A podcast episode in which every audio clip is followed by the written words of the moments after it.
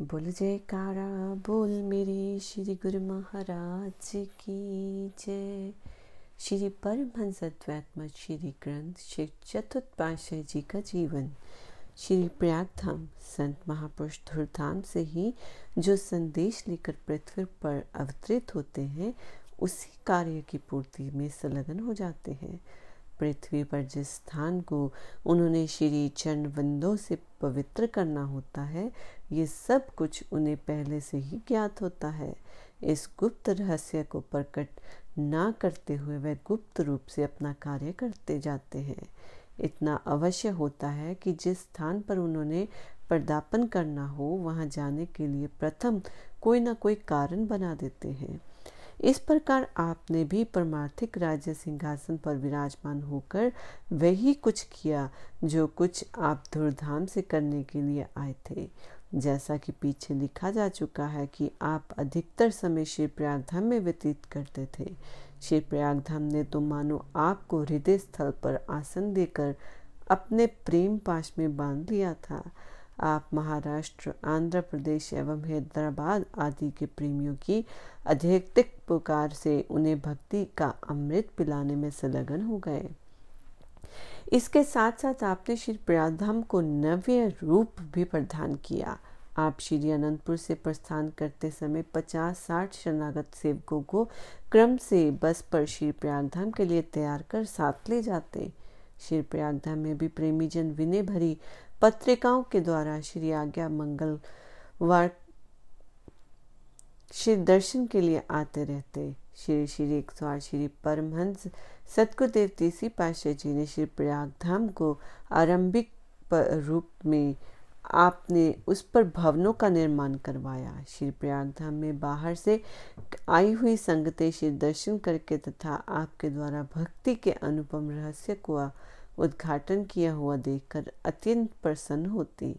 आपने श्री प्रयागधाम में इन नियमों का पूर्ण रूप से पालन किया।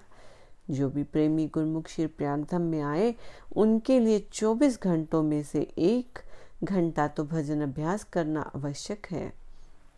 दोनों समय श्रद्धा एवं प्रेम से श्री आरती पूजा में सम्मिलित होना, लंगर की सुव्यवस्था में अति उत्तम सुशोधन कर दिया, दोनों समय लंगर में भी भोजन करना।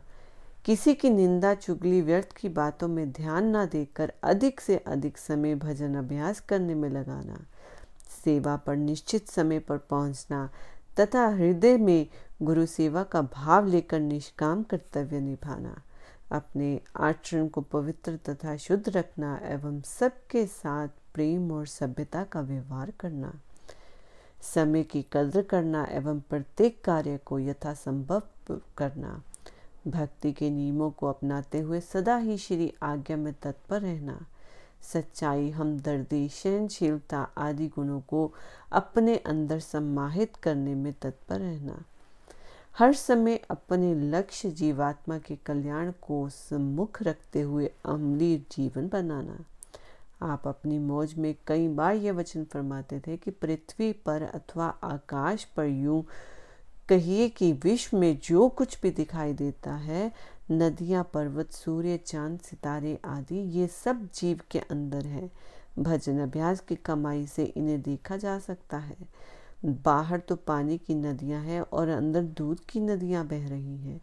वृक्षों पर हीरे लाल लटक रहे हैं। पुष्पों की वर्षा हो रही है। जो जीव भजन अभ्यास की कमाई करता है, वही इसे देख सकता है। इससे भी अधिक न जाने अंदर क्या है। उसका वर्णन नहीं किया जा सकता। यदि आनंद चिरस्थायी तथा शाश्वत है, ये रस श्रवण करने से नहीं, अपितु अनुभव करने से आता है। जिसने भी अंतर्मुख सुरती पर सहज समाधि में ध्यान लगाया, वही इन दृश्य को देख सकने में समर्थ हो सकता है। क्योंकि संतों ने लिखा है, तेल सुआओ तंदाऊ आदा, जागृत सुआउद न लिया। अर्थात तेल से बनी वस्तुओं को खाने वाले मनुष्य को तब तक वह वस्तुएँ अधिक स्वादिष्ट लगती हैं जब तक उसने घी से बनी हुई वस्तुओं को नहीं खाया। जब उसने घी से बनी हुई वस्तुएँ खाकर देखी तो वह हैरान रह गया और कहने लगा कि यदि मुझे ये पता होता कि घी का स्वाद ऐसा होता है तो मैं तेल से बनी वस्तुएँ कदापि न खाता। संत फरमाते हैं कि जब नाम रूपी रसायन का आनंद अनुभव होने लगता है तो शेष सभी रसायन तुच्छ भासने लगते हैं। उनका स्वाद फीका हो जाता है। जब तक जीव माया के घेरे में फंसा हुआ है तब तक इसे संसारी सुख ऐश्वर्य अति युक्त लगते हैं। परंतु जब संत महापुरुषों की चरण शरण ग्रहण कर लेता है और भक्ति का आनंद प्राप्त कर लेता है तो इसे विदित होता है कि भक्ति में कितना आनंद है।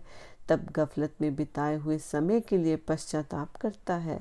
जब तक सुरती अंतर्मुख होकर आंतरिक दृश्यों को नहीं देखती, तब तक इसे दुनियावी सुख ऐश्वर्य अच्छे लगते हैं। सुरती को ब्रह्म पदार्थों से हटाकर अंतर्मुख बनाना ही गुरुमुख का कर्तव्य और परम धर्म है। आपने समय समय पर श्री पावन वचन फरमाकर प्रेमियों को परमार्थ लाभ कराया तथा साथ साथ में श्री प्रयाग धाम में सतगुरुदेव महाराज तीसरी पाशा जी के वचन अनुसार निर्माण करवाया। सतगुरुदेव महाराज तीसरी पाशाह जी के समय में श्री दर्शनों के लिए छोटा हॉल, कमरा तथा निवास के लिए कुछ कमरों का निर्माण हुआ था। अब चूँकि संपूर्ण महाराष्ट्र, आंध्र प्रदेश एवं अन्य कई शहरों में भक्ति परमारत की ज्योति की किरणें तीव्र गति से प्रकाश फैला रही थी, श्री दर्शनों के लिए ये हॉल, कमरा छोटा था।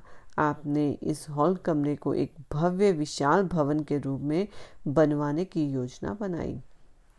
इस हॉल कमरे की नींव की खुदाई तथा दीवारें एक वर्ष में तैयार हो गई। 1968 में आपने इस हॉल कमरे की छत के लेंटर का मुहूर्त किया। आप मिक्सचर मशीन के समीप विराजमान हो गए। सेवक जन आपके सन्मुख खड़े थे। आपने सेवकों को फरमाया कि यदि कुछ अन्य मजदूरों की आवश्यकता हो तो समीपवर्ती गाँव से बुला लाओ।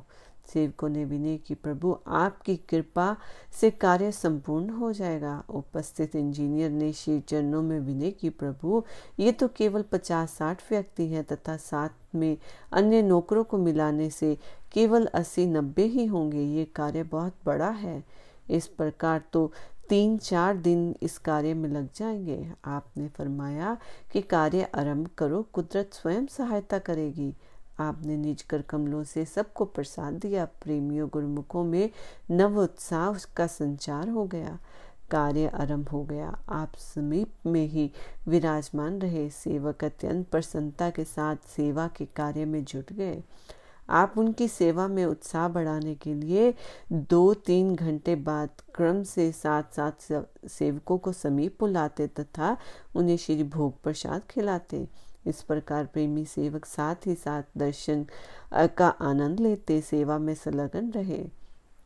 दिन रात एक करके सेवा में जुट जाने से ये कार्य डेढ़ दिन में ही समाप्त हो गया। जब कार्य समाप्त हुआ, गुरुमुखों ने जयकारों के स्वर में दसों दिशाओं को गुंजा दिया। आपने कार्य की समाप्ति पर सब गुरुमुखों प्रेमियों को एकत्र कर श्री वचन फरमाए। जो गुरमुख प्रेमी सेवा में भाग लेकर हितचित से सेवा करते हैं, उनके समान त्रिलोकी में बढ़कर कोई नहीं, क्योंकि गुरु दरबार की सेवा बड़े पुण्य जन्मों से, की कमाई से मिलती है।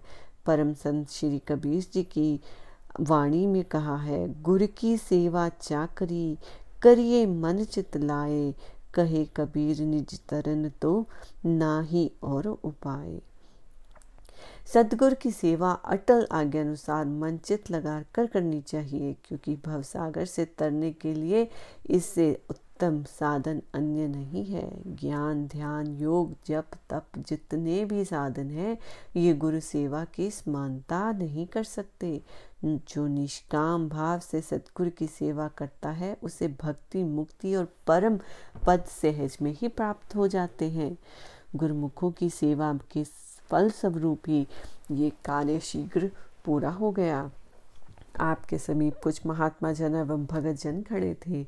उन्हें उन्हें विनय की, प्रभु, आपकी कृपा से ही सब काम पूरा हुआ है। इतना कहकर सबने दंडवत वंदना की। आपने फरमाया कि भक्ति को चाहे मालिक की होती है। परंतु महापुरुष सतयुग, युगांतरों से अपने सेवकों का मान बढ़ाते हैं। जैसे त्रेता युग में श्री रामचंद्र जी महाराज की थी, पर उन्होंने सेवकों का मान बढ़ाने के लिए हनुमान जी की सेवा को प्रमुखता दी। द्वापर युग में युग में शक्ति तो श्री कृष्णचंद्र जी महाराज की थी, परंतु भगवान ने नाम अर्जुन का ही किया। स्वामी जी तो सदा सेवकों को उच्च दर्जा देते हैं। सेवक बनने के लिए सेवक के सभी कर्तव्यों का पालन करते हुए गुरुमुखों ने अपनी मंजिल तक पहुँचना है। इस प्रकार आपने इस हॉल कमरे का निर्माण करवाकर इसे एक भव्य, विशाल भवन में तैयार करवाया। इसके अतिरिक्त संगतों के निवास के लिए अपने, आपने हवादार विशाल कमरे, भोजनालय, स्नान गृह तथा अन्य कई स्थानों की रचना करवाई। जिससे कि संगत को किसी प्रकार की कठिनाई न हो। साथ ही श्री प्रयागधाम को एक सुंदर अनुपम रूप देने के लिए पार्क तथा उद्यान बनवाए। इन पार्कों को बनवाने के लिए कितना कठिन परिश्रम करना पड़ा, परंतु आपने फरमाया कि हमने इन पत्थरों के स्थान पर अनाज और फूल पैदा करने हैं।